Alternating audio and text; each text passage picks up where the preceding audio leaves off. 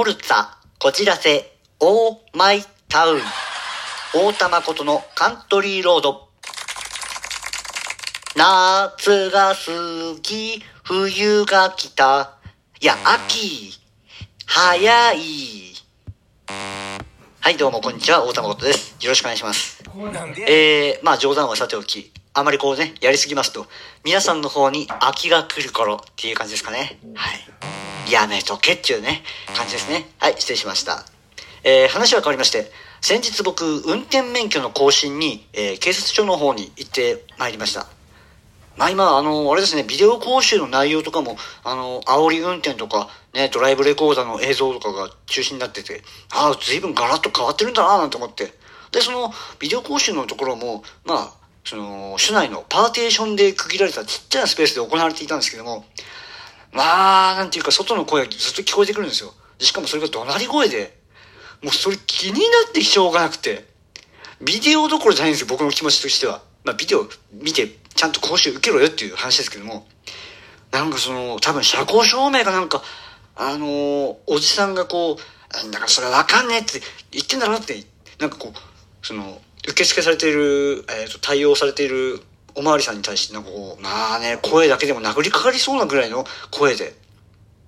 でも、僕がそのスペースに入る前からもうそれ行われていたんで、まあ知ってはいたんですけども、それにしても長いなっていうぐらい、ずっとそれが、もうやりとりしてて、それでもまあおまわりさんもね、大変ですけど、まあ偉いなと思って、そのちゃんとね、あのー声を荒げないというか、ちゃんとこう、丁寧な口調で冷静に対応されてて、それはわからないんじゃ困りますとか、ああ、すごいななんて思っていたんですけど、どうするのかなと思ったら、まあ一旦こう、落ち着いた感じだったんですよ。っていうのも、その、おじさん、怒鳴っていたおじさんが、まあ電話でね、どっか確認されてたんでしょうね。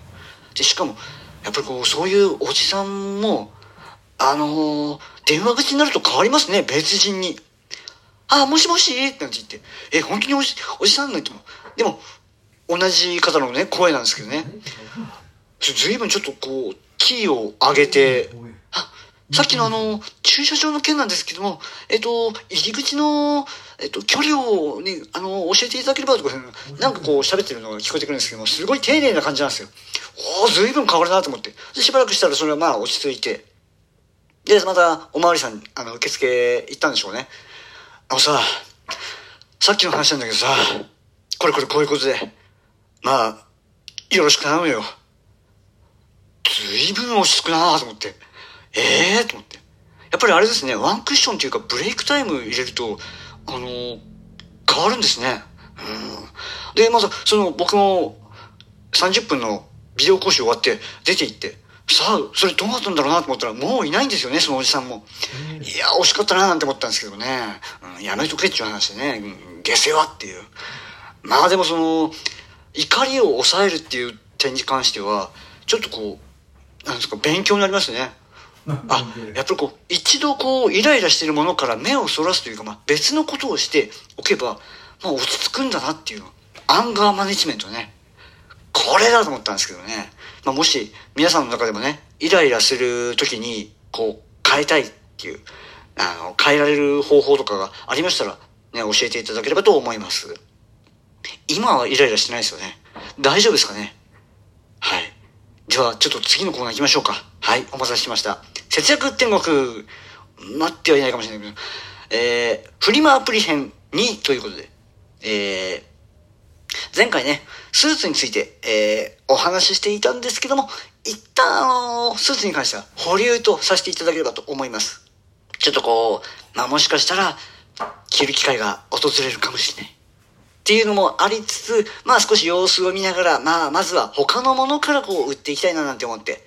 で、今の時期ですとね、スーツの方が、まあ冬物をね、えー、売りたい、売売れるんじゃないかっていう話なんですけども、あ一応あの、撮影とかでも、まあ、使わない、えー、プライベートでも使わないかなっていうような、ちょっとね、派手めのものがね、あの、お家にあるんですよ。ロゴとかね、あの、英語の、こう、僕も読めないような英語の文字がこう、ガーンとか書いてあるような服、あるんですけどね、なかなかそれ着る機会がない、ないんで、売っちゃおうかなと思って。それ冬物なんですけども。で、冬物を売るタイミング。これはね、秋から冬の入り口。これなんですって。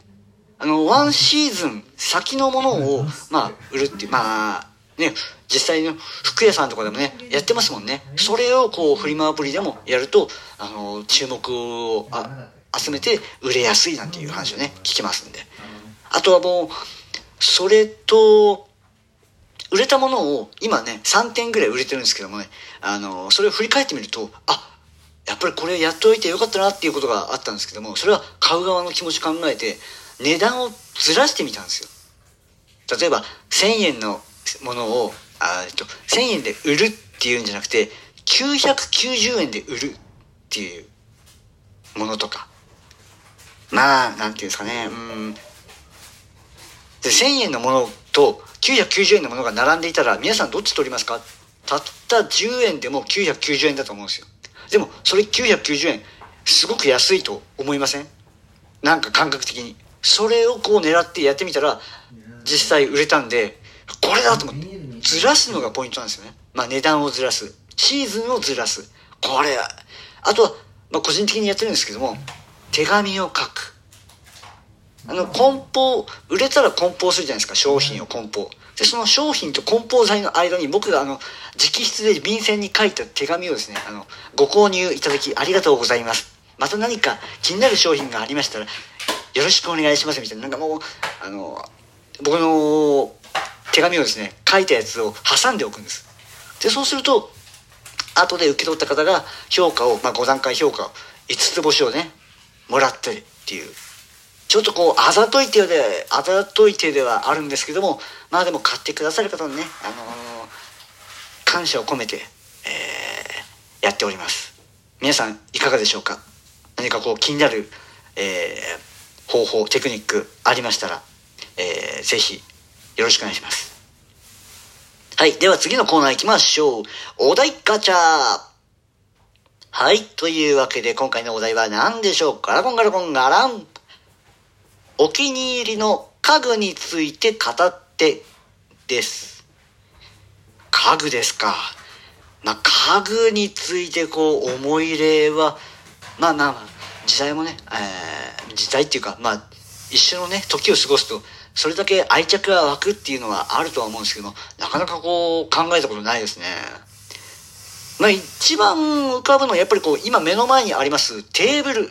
これはね、まあ気に入りですね。うん。足が折りたためて、で、角も尖ってなくて、まあ八角形みたいな感じの形をしてるんですけども、まあ好きですね。